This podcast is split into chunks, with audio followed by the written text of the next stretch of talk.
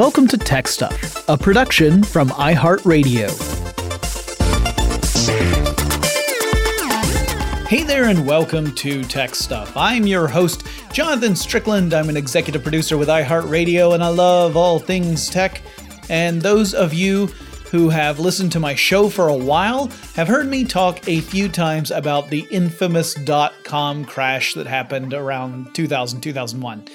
And one of the factors, and there were lots of factors, but one of them that contributed to the problem was that you had a lot of companies popping up that were based around novel and potentially awesome ideas, but they had no real way to generate revenue, and that's a problem. A company might be centered on a fantastic idea, one that appeals to a lot of people.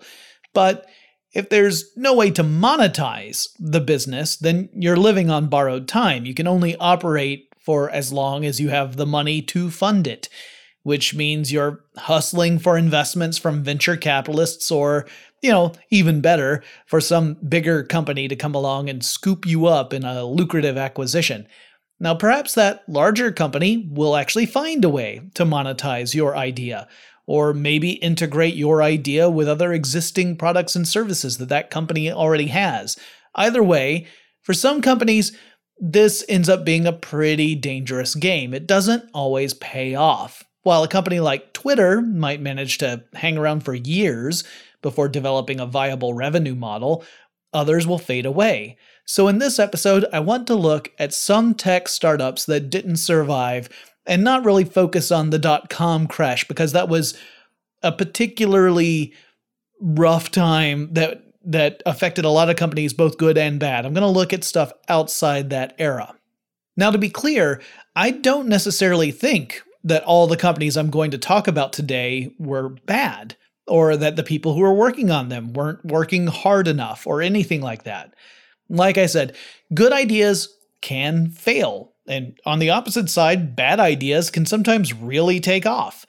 A business's financial success isn't necessarily tied to how good an idea it is, you know, which is kind of frustrating, but that's capitalism, baby. So let's talk about a few companies that made a go of it, but came up short in, you know, more recent years. To set the stage, it is very easy for us to assume that a tech startup is one of the best bets to get rich quick. We see reports in the news all the time about companies where the valuation skyrockets. I mean, you hear about unicorns all the time in tech news. Those are startups that reach a billion dollar valuation. And most of those companies, uh, at least, well, many of those companies, are in the tech sector right? It's not just tech sectors that are billion dollar unicorns, but that's typically the way I hear about it. Then again, I also cover technology for a living, so I am already biased. But the fact of the matter is that according to the Harvard Business School, nearly 9 out of 10 startups actually fail. So for every big success we hear about in the news, there are 9 companies that didn't survive. And heck, I- am not even sure that this takes into consideration companies that initially appear to be a monumental success and then, like a decade later, completely implode when it becomes clear that it's all, you know, built around a fantasy. Cough, Theranos, cough. And of course, more recently, we've had the COVID 19 pandemic playing a major role in all factors of our lives, including business. Startups that were tied to activities that were meant to bring a lot of people together in a physical space, suddenly they found their use case eliminated. You know, when I did my episode about the video service uh, Quibi, I talked about how the pandemic has played a part in pulling the rug out of the use case for that service. And if you don't know what Quibi is, the original idea was to create a short form video content platform. And they would serve up high production value videos, like think TV level production value, to subscribers. And each of those videos would be around 10 minutes in length or shorter. The idea was that people would watch these videos on their mobile devices while, you know, like waiting on stuff, like let's say you're in line at the coffee shop or whatever. Except the pandemic meant that the use case scenarios kind of went away because people were spending greater amounts of time at home. Quibi is still around right now, and the company has tried to pivot a bit by offering up the service on platforms beyond mobile devices, but you get my point. So let's talk about some big and maybe a few not so big, but you know, recent tech startup failures. And one of the ones I want to cover existed for more than a decade. It received an enormous amount of financial backing, and yet it still ultimately failed. That company was General Magic, and I should really do a full episode about this company, as it was incredibly innovative and important. And yet, for years, not that many people outside the computer and telephone industries in Silicon Valley really knew much about it. Now, that has changed over the years. There's a documentary that came out about this company, and that documentary came out in 2018. And uh, so that's a great resource to learn more about it if you want to. But the founders of General Magic were incredible. They saw the writing on the wall before pretty much anyone else did. Heck, you, you might even argue that they saw the writing on the wall before there was a wall there. They were looking beyond the PC to see what was coming next down the pipeline, like what was going to be the next big revolution in computing. And they were convinced that the future would be centered around communications devices and mobile devices. So they got to work developing technologies that would converge into a form factor that we would recognize as sort of a proto smartphone. And keep in mind, the company actually formed around 1990, and that was before there was even a World Wide Web. General Magic would do a lot of pioneering work that would later be intrinsic in smartphone design, both from a hardware standpoint and a software and user interface standpoint. The company itself had spun off from Apple, which of course Apple would go on to execute on many of the ideas General Magic kind of came up with and do it with enormous success. So, what happened? I mean, if General Magic's ideas were so radical and transformative, why isn't the company around today? I mean, why didn't it stick around? There's not just one reason that I can point to to explain all this, but there's a collection of issues that contributed to its ultimate failure. For one, when the company started working on an operating system called Magic Cap, uh, they were doing that for an announced project. It was sort of a partnership project with Sony and AT&T was involved too. Feature creep became a huge issue. Feature creep is what it sounds like. During the design and development process for a product, people begin to add more and more features to the original concept, which causes that concept to bloat. And more importantly, it creates delays as de- the development teams have to figure out how to turn those ideas into reality. That's not easy to do. Feature creep often originates as a well intentioned idea, kind of a wouldn't it be cool if this thing we're working on could also do this other thing? But it can frequently lead to disaster or to half hearted implementations where the product just doesn't seem very good because too much was going into it. That was a big problem for General Magic. Worse than that, though, is that when the Sony Magic Link, the product that was using this operating system they had developed, when that finally came out in 1994, hardly anyone bought it. The Magic Link was a PDA, a personal digital assistant, in a sort of tablet form, a small tablet form. Like the screen was about the size of a big smartphone, uh, but it was a very clunky device. It was very thick. And this was not a knock against Sony. I don't blame the company. I don't blame General Magic because the state of the art of technology in the early 90s meant it would have been impossible to make something as sleek and sexy as the smartphones of today. Keep in mind, this is more than a decade before the iPhone would come out. And it got some good reviews from, you know, to tech writers of the time, but that didn't translate to actual sales. So, despite having some really super smart and creative people working on and creating innovation in a space that hadn't seen it in ages and it had the backing of big companies like Sony and AT&T, General Magic ultimately failed to get a foothold in the market. The general consensus is that it was just too soon for those technologies to gain traction. Now, you could argue that it's kind of like virtual reality, which also tried to establish a place in the market in the 1990s, but it failed to do so and it almost totally faded away from public consciousness. However, we could actually argue that smartphones are not just here, they dominate the technology space. Whereas VR is still kind of trying to find a place today. I mean, there's a niche market for VR, but it is not what I would call a mainstream technology. Certainly nowhere near as ubiquitous as mobile tech. Now, I'm going to let off of General Magic for now. That's just an overview of what happened, but if you guys want to hear a full episode on it, let me know. Next, I want to talk about a company that I'm guessing most of you probably have never heard about, and it was called Atrium Legal Technology Services Incorporated.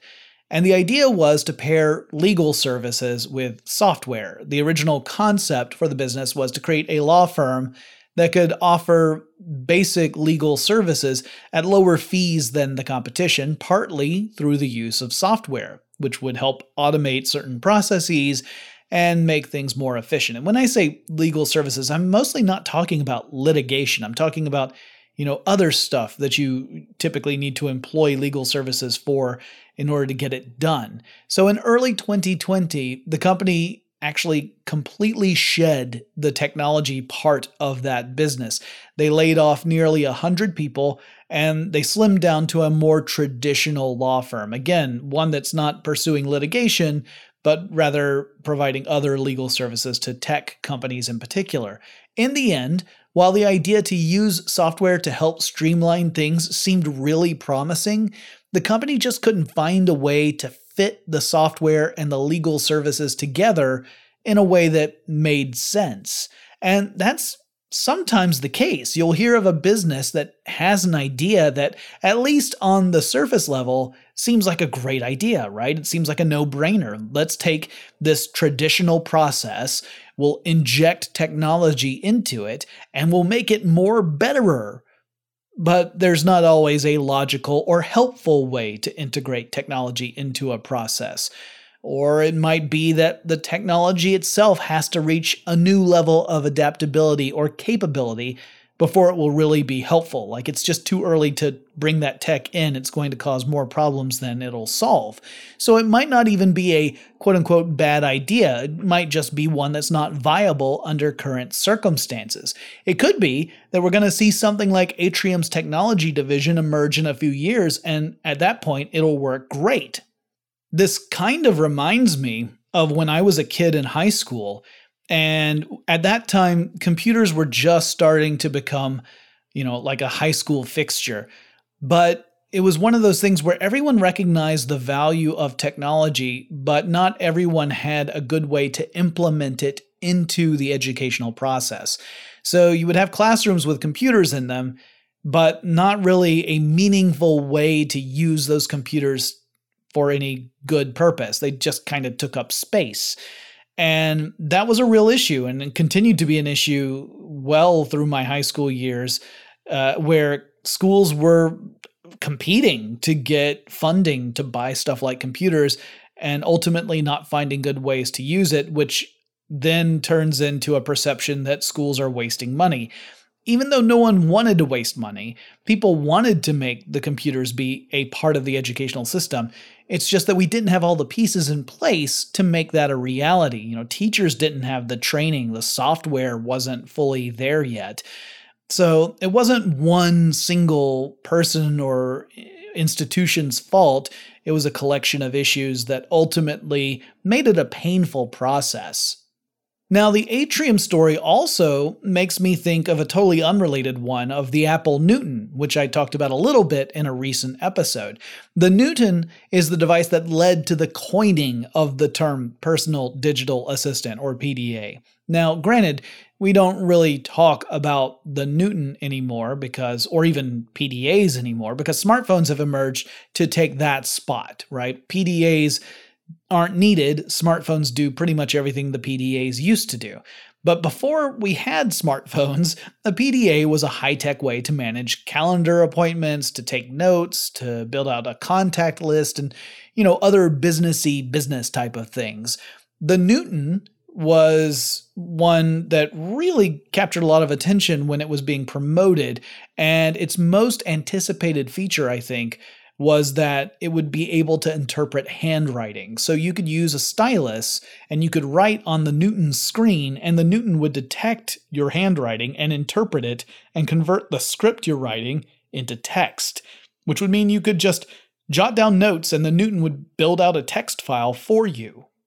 There was one teeny tiny problem. The handwriting recognition technology was completely unreliable there were numerous reports of people having issues with the Newton's ability to detect or understand their handwriting. And what had been a huge selling point for the device morphed into more of a punchline, and it really ended up hurting the Newton's sales even after Apple attempted to fix the issues. Now, a couple of decades later, we have devices that can do what the Newton was trying to do more reliably, or we have devices that use alternative approaches to handwriting recognition, you know, like swipe keyboards to make it really easy to take notes. Or you could even skip the physical note taking entirely and use a voice to text app to dictate notes directly into text.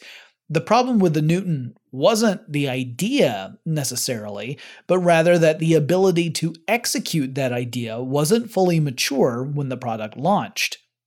Moving on to another product that failed to find a place in the market, let's talk about the Ouya, O U Y A. This project, which originated back in 2012, aimed to bring a video game console device that would run on the Android operating system. You know, the OS that runs on Android phones. The company's Kickstarter was one of the most successful of all time. They raised more than $8 million on Kickstarter. And unlike another entry that I'll get to on this list, the Ouya was actually a real thing. Backers started receiving their consoles in 2013, and the console went on sale to the general public not long after that. And it worked. You could download games to the console. You could play those games on a television. It was a lower price console too, much lower than the competition. It was at $99 retail. But despite the initial interest from backers, it failed to catch on with a wider gaming audience, and sales were lackluster. The company tried to stay afloat, but it was clear that the Ouya was going to be a disappointment. There wasn't enough money to fund the development of a successor that would keep up with future versions of the Android operating system. Because, of course, the danger is if you build out physical hardware that runs a specific operating system and the operating system gets more advanced, the hardware may not support the later versions. In 2015, Razer acquired Ouya's software assets for an undisclosed amount of money, and developers on Ouya moved over to Razer. Not long after that, Razer announced the discontinuation of the console, which wasn't a big surprise. The company did commit to supporting the existing consoles that were on the market for the time being. But in 2019, that support finally came to an end when Razer shut down all of Ouya services, including the App Store. Many of the apps for Ouya would stop working as a result, effectively killing the consoles off completely. I think with Ouya, the reason for this company's failure is largely due to a lack of interest in the general gaming market. The tech worked, it did what the company set out to do, it just didn't find a home in the marketplace, and ultimately that led to the demise of the company. When we come back, I'll cover some more failures and the lessons that we've learned from them, but first let's take a quick break.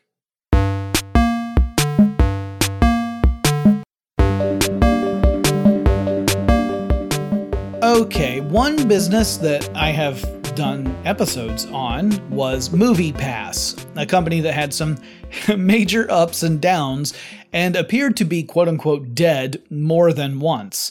The company's business was about offering up a subscription based service in which, for a monthly fee, a user could go to the movie theaters and see a certain number of movies per month. The number of films you could see per month changed throughout the history of the service.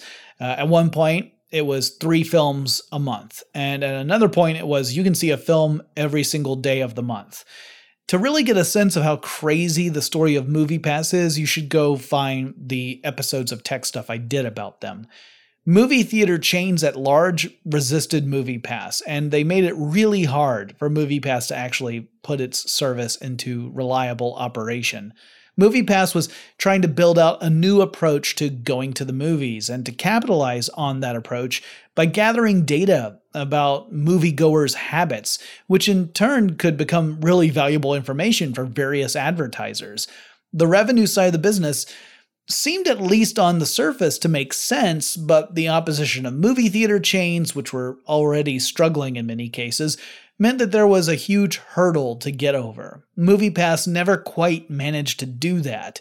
Perhaps if the company had instead become a software company that could develop products for the movie chains themselves, such as developing apps that a movie chain like AMC could use to offer up to its own subscription service, that might have worked, but we just didn't see that happen. The cost of operation was great enough to necessitate a shutdown in 2018. The company just shut off for like a day while they tried to figure out more financing. And it continued to limp along for another year, but in late 2019, MoviePass shut down its ticketing service. This was after numerous changes in how the service was being operated, uh, which was a source of constant frustration for MoviePass customers.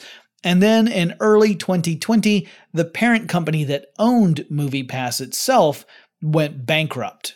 Sad trombone. Today, after we have had more than six months of dealing with COVID 19 in the United States, I think it's pretty safe to say that MoviePass would not have survived much into 2020, even if there hadn't been so many problems toward the end of 2019.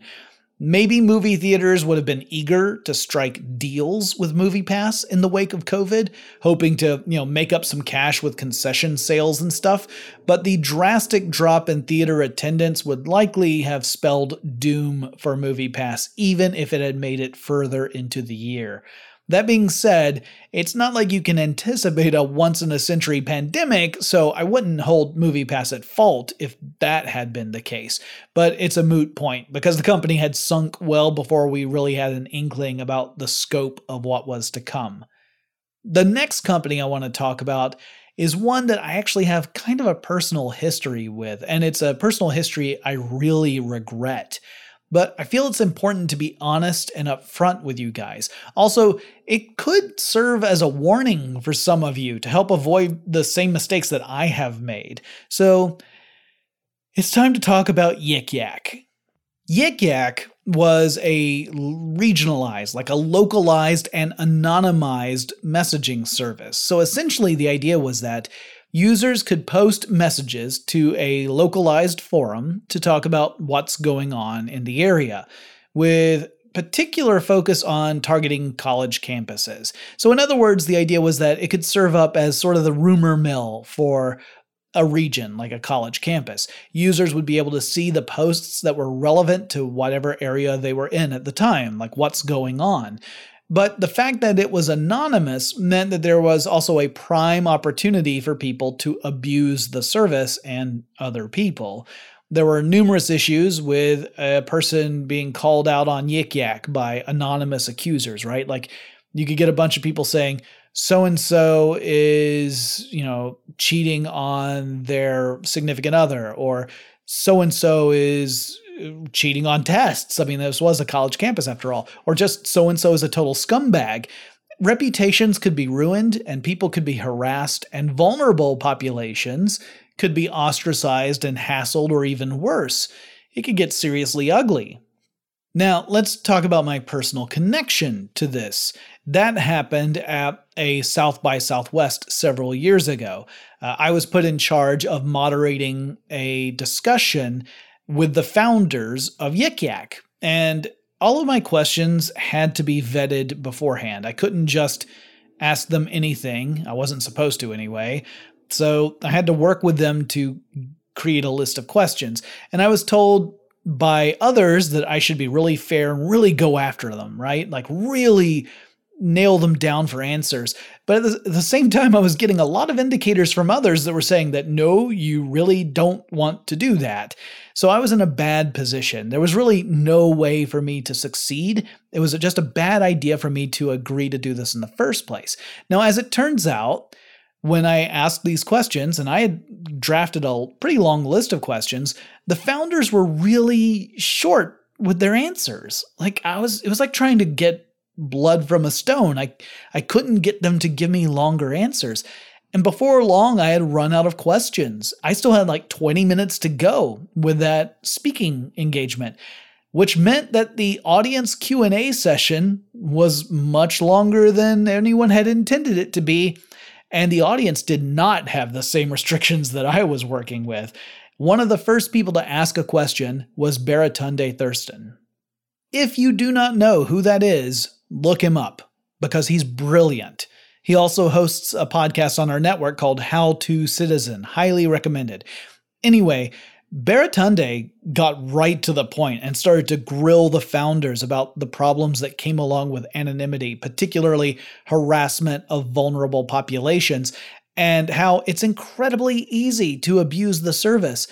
And it got super uncomfortable up on that stage. To this day, I regret that I agreed to moderate that panel, as I kind of felt complicit in supporting a narrative that I just didn't really believe in. And I'm really thankful for the audience who didn't let anyone up on stage get away with that, including myself, right? So, yeah, that's just a warning out there for all of you that not every opportunity that's offered to you is necessarily a good opportunity. And it is okay to say no to stuff. Take it from me, I wish I'd said no to that. Anyway, Yik Yak, while it received some very enthusiastic initial investments, eventually tried to address the harassment problems that were mounting up. People were really concerned about this. And the, the company decided to change things and forced users to abandon the anonymous approach. You had to make an account that was linked to your actual identity. That, in turn, caused the user base to revolt, and a lot of them left the app. And you could say that the well had been poisoned, and Yik Yak would end up getting scooped up at uh, by Square for a million dollars. Now, a million dollars that's that's no chump change, right? That's a princely sum. However, at its height, Yik Yak had reached a valuation of $400 million. So it was a huge drop off. Now, I've seen at least one analyst say that the company had made a mistake in pivoting away from its original use case, but I would respond to that with I don't think an app that enables abuse is one we really want to see become incredibly successful. Besides, we already have stuff like that, like Twitter and Facebook, that are allowing for ridiculous amounts of harassment. Okay, that's enough of that. Our next startup failure is another example of a great idea that turns out to not actually be possible. We could categorize these businesses as having fallen victim to wishful thinking. So in this case, the company was called Mark One, and the product was called the Vessyl, but spelled V E S S Y L. I first heard about this back when the company was holding a crowdfunding campaign in order to get enough money for the development of the Vessyl. I heard about it actually on another podcast, the Rooster Teeth podcast, where Rooster Teeth founder Bernie Burns mentioned he had backed the campaign. He had intended to get a Vessyl cup for fellow Rooster Teeth employee Gavin Free. Sadly, that gift was never meant to be, and Mr. Free has never received a Vessyl Cup because nobody did. The fundraising campaign was a success, with Mark One receiving a few million dollars from other ventures to boot. So They had some good startup money, but it turned out that making a cup that can identify the liquid poured into it, because that's what the Vessyl was supposed to do, no matter what you pour into it, it was supposed to tell you not just what it was that was inside the cup, but the nutritional value as well. Turns out that's actually pretty difficult. Now, it's not as simple as throwing a sensor in with a microprocessor and maybe some Bluetooth capability. After numerous delays and numerous complaints from backers, the company tried to make the best of an increasingly bad situation, and one solution was to offer up an alternative product, one called Pryme, spelled P R Y M E, essentially a water bottle that kept track of how many times you refilled it during a, the day. But there were widespread reports that these promised replacements just never arrived to many backers and things turned even uglier. After a few sporadic updates on the official company blog, the company apparently shut down. Now, I say apparently because it's actually really hard to find definitive information on what happened or when it happened. But certainly by 2018, the company's website and their social media uh, handles uh, were all shut down. Vessyl remains one of the big cautionary tales for those who would otherwise, you know, fund hardware early on rather than just wait for a finished product. So sometimes things just don't work out. I have a lot of unanswered questions about the Vessyl thing. For example, a writer for The Verge, uh, one named Ellis Hamburger, wrote a piece that talked about how a prototype of the cup was able to detect with great accuracy whatever was being poured into it, including being able to tell the difference between two different types of Gatorade.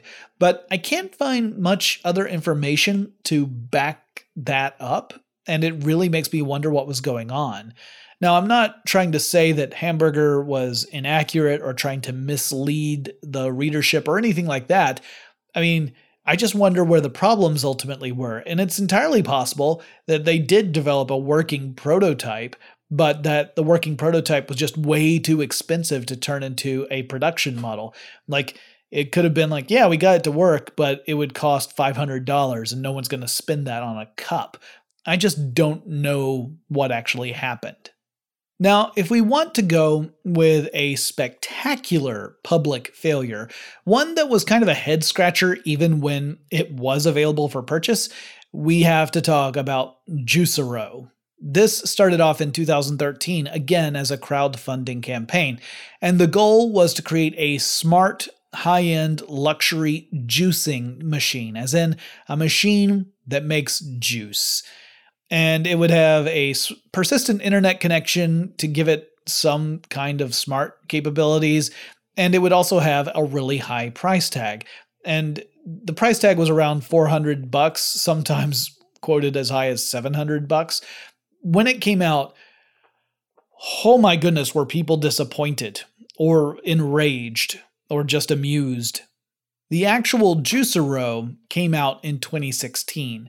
By then, the company had raised nearly $120 million.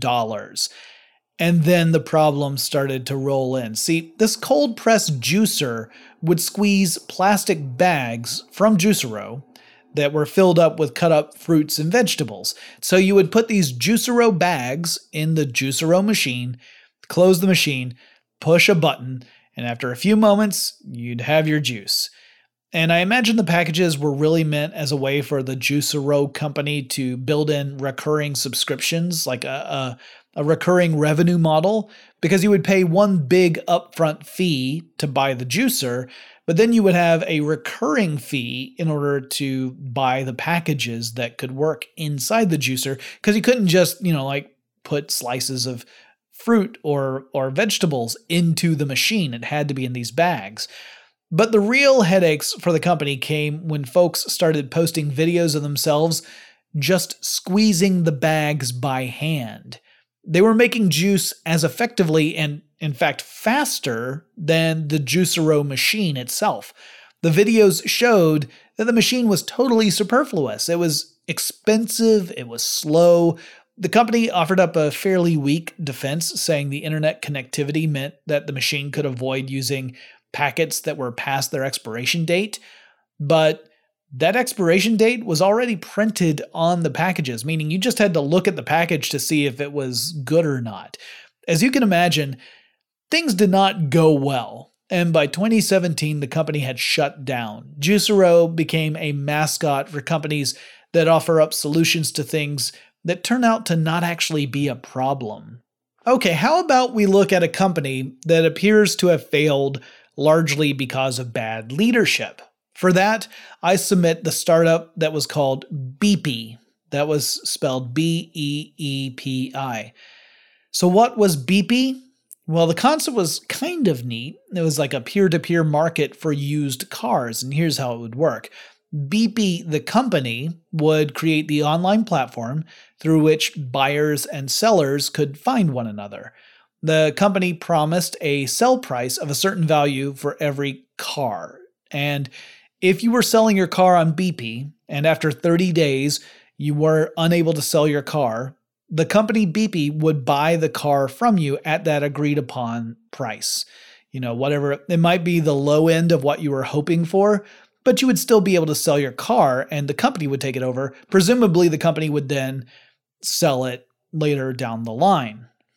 As for buyers, well, Beepi would handle the inspection of the vehicles uh, and delivery of the vehicle to the buyer's home and even fill out the paperwork for the buyer's local DMV office. The proposition was really phenomenal. I mean, convenience was built in, and buyers would suddenly be able to look at cars that they might not ever consider because of local scarcity. Like, just imagine you're out in the boondocks somewhere and you really have your heart set on this particular type of sports car, but there's no place near you that has them. Well, this service could potentially be a solution. And it sounds too good to be true, right? Well, it's not that the company was running a scam, because that was not the case. And it's not like they didn't get investors either. The company raised nearly $150 million in funding, which gave the company a valuation of more than half a billion dollars. The company geared up in 2014, but it went off road and ultimately crashed by 2016. So, what the heck happened? According to numerous reports, the big issue was that Beepi was burning through money at a pretty incredible rate. According to one of TechCrunch's sources, uh, someone that the site said had been working for Beepi for at least a while before talking to TechCrunch, the company at, at one point was churning through $7 million a month. Yowza. And most of that, according to that same source, was going to cover big salaries for the top management team or to cover unnecessary costs. So, in other words, it sounded a lot like the sort of stuff we saw in the years leading up to the dot com bubble bursting a decade earlier, a couple decades earlier. Companies flush with cash start spending that cash irresponsibly, and that leads to an unsustainable situation. Beepi attempted to find a solution in the form of a buyer. The company itself tried to find another company to purchase them. But there were two failed attempts to do that. Two different companies considered it and ultimately backed out of the deal. And eventually, Beepi had to dissolve and its assets were bought piecemeal. It was a rather shoddy end to what could have been a fairly bold move on the market. And just to be clear, Beepi had some other challenges apart from hemorrhaging money. I mean, there was a big trust issue to overcome. For the purchase of something as important as a car, it's a lot to ask consumers to hand over the duties of inspecting the vehicle to someone that they would never meet or even speak with. Without knowing if the inspection is trustworthy, it's a huge request to have someone put down the thousands of dollars it would cost to buy a used car. Now, perhaps if Beepi hadn't been spending so much money, it could have built up that trust needed to become a viable business and it would still be around today. But due to mismanagement and out of control costs, it just beeped right the heck off. I've got a little bit more to say about failures in general, but before that, let's take a quick break.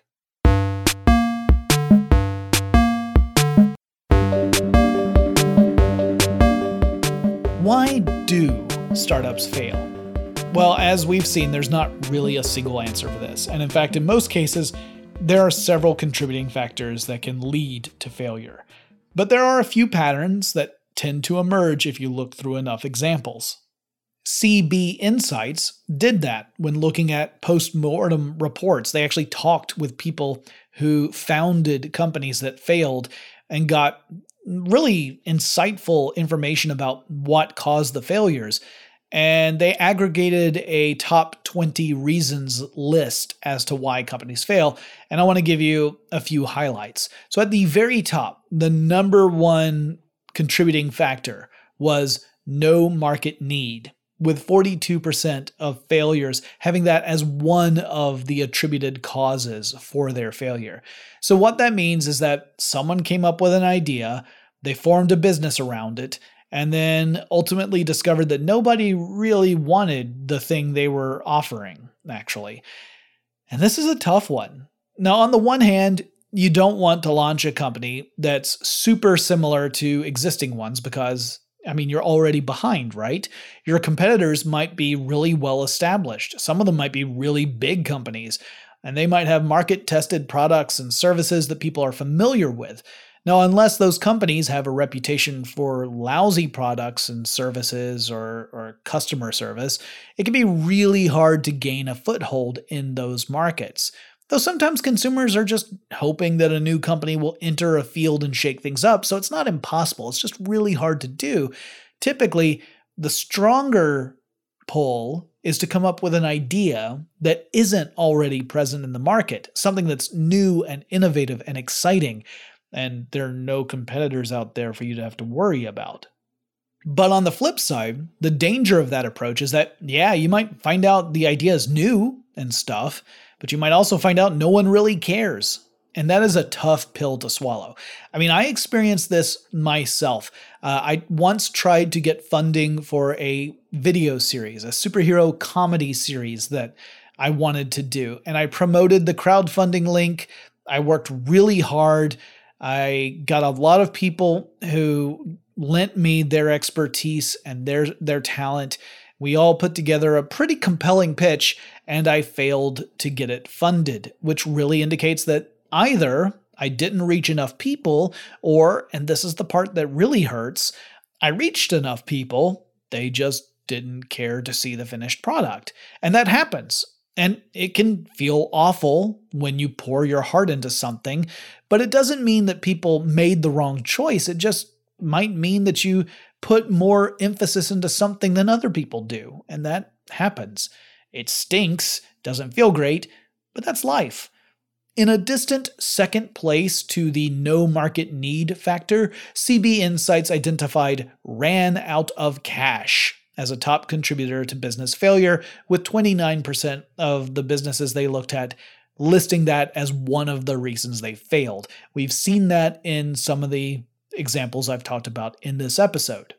And it's what I was alluding to earlier in the podcast. Startups, particularly those with steep operating costs, are really operating under a ticking clock scenario. They need to establish a revenue generating business, you know, one that can cover operating expenses before investment money runs out. They might be able to keep things afloat by raising multiple rounds of funding or, you know, securing some loans and if the idea is attractive enough, that could work for a while, but ultimately they need to make revenue off the business or the cash will eventually run out. Investors aren't likely to pour endless amounts of money into a flailing business, even with the sunken cost fallacy. That's the illogical belief that you're too invested in something and you can't walk away from it. So instead, you just keep pouring more cash in with the hope of at least breaking even. The sunken cost fallacy is what casinos thrive on, they depend upon it. Running up in third place as a contributing factor to failure, with 23% of startups, you know, listing it, would be not the right team. Which is true. If you've got a bad leadership team in place, it's really hard to succeed. I mean, you might succeed despite your team, but you're not going to reach the same heights as you would if you had a really capable, nimble, and knowledgeable team. This can happen a lot with tech startups where you might have a founder who has a really strong background in engineering, but not in business management. So they might have a great idea for making technology that works, but not a great idea of how to market and sell it and fund it. Likewise, you can also hit this point if you've got someone who has great business sense, but they have a really weak grasp on what is actually technologically possible. And I'm not going to do the cough joke again, but Theranos leaps to mind. Now, I won't go through all the other factors, but I do want to name a couple more. Sometimes companies fail because some other company manages to do what they're doing, but, you know, successfully. Sometimes it comes down to pricing or cost. The product or service ends up being too expensive for the market, but there's no real option to reduce prices because the operational costs of the company are themselves too high. Sometimes the company fails to pay attention to customers entirely and loses focus. And usually, again, it's a combination of these and other factors that ultimately lead to failure. Now, the reason I wanted to do this episode in the first place was not for some sort of Schadenfreude as we examine the shortcomings of various companies. It was rather to illustrate the sort of lessons we can learn through these failures. I mean, honestly, failure is a better teacher than success is. Through failure, we learn what mistakes to avoid and where to put our focus. So, if you're ever going to work on a startup idea, you know some of the pitfalls that you need to be aware of. You need a good team in place. You need strong people on both the business and the product side. You need short and long term business plans. You need to test your ideas and make sure there's a place in the market for those ideas. Personally, I feel people should avoid the whole fake it until you make it approach where, you know, you pitch an idea that you think might be possible but you don't really know that it is possible. And then it just becomes a race to see if you can make your idea work before the money runs out. That doesn't work out well most of the time. Also, if you are looking for investment opportunities or you see a crowdfunding campaign that catches your eye, it's good to ask some really tough questions, even if you're just asking yourself before you contribute your hard earned cash to that endeavor. Now, I've done episodes about crowdfunding failures as well as outright scams and hoaxes. The hoaxes and scams tend to be slightly easier to avoid, I think, because there's usually at least some indicators that things are not on the up and up. Looking into the background of the people involved is always a good idea. Examining their goals and what they're promising is a must. And as the old saying does go, if it sounds too good to be true, it probably is. These scenarios are, for the most part, avoidable if we really employ critical thinking and we don't fall in for stuff that just sounds like wish fulfillment. But the other failures, the ones that are not based off misdirection or scams, those are harder to avoid, right? These can be people and companies that have sincere, legitimate goals, and they might even achieve some of those goals. As we've seen, failure does not necessarily mean having nothing to show for your work. Plenty of these companies failed after bringing a product to market. It's just that the market, for whatever reason, didn't receive the product with open arms. It's a lot harder to predict that kind of thing unless you hear of an idea and say, I don't understand why anyone would want that. I mean, if that's your reaction, that might be a red flag. It could be something that a lot of other people are also thinking. But then again, keep in mind that's coming from a guy who was pretty sure the iPad was going to be a total failure. I had seen so many tablet style devices fail to get a place in the general consumer market. And also, I thought the name was pretty dumb. And I was pretty sure that was going to be a flop. And I was obviously a billion percent wrong. So, as I said, Figuring out if a product or service has the potential to be a big hit requires a lot of insight and maybe a little bit of luck, and I definitely didn't have enough of either one of those when I dismissed the iPad. Personally, I'd kind of like to see a readjustment to how startups get funding and support in the tech world in the first place. I feel there's way too much speculation going on, and it means that some things that could be great ideas don't get the support they need, while others that are far more far fetched or have limited value end up getting pushed into the stratosphere.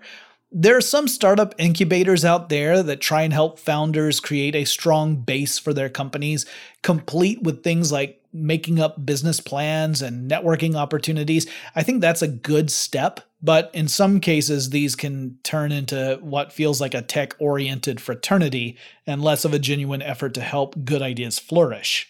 Now, these problems are not unique to technology. We see it in business across multiple industries. But tech, with its cool appeal and how it expands into every aspect of our lives, is particularly visible in this regard.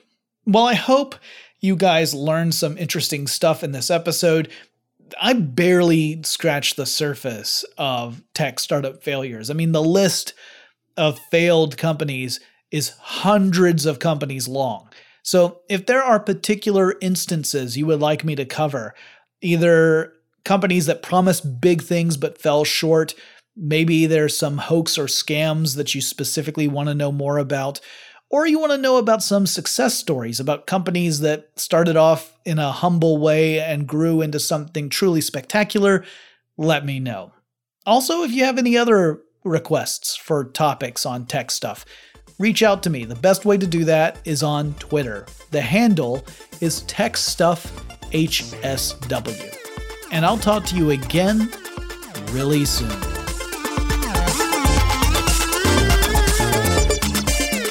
Tech Stuff is an iHeartRadio production. For more podcasts from iHeartRadio, visit the iHeartRadio app, Apple Podcasts, or wherever you listen to your favorite shows.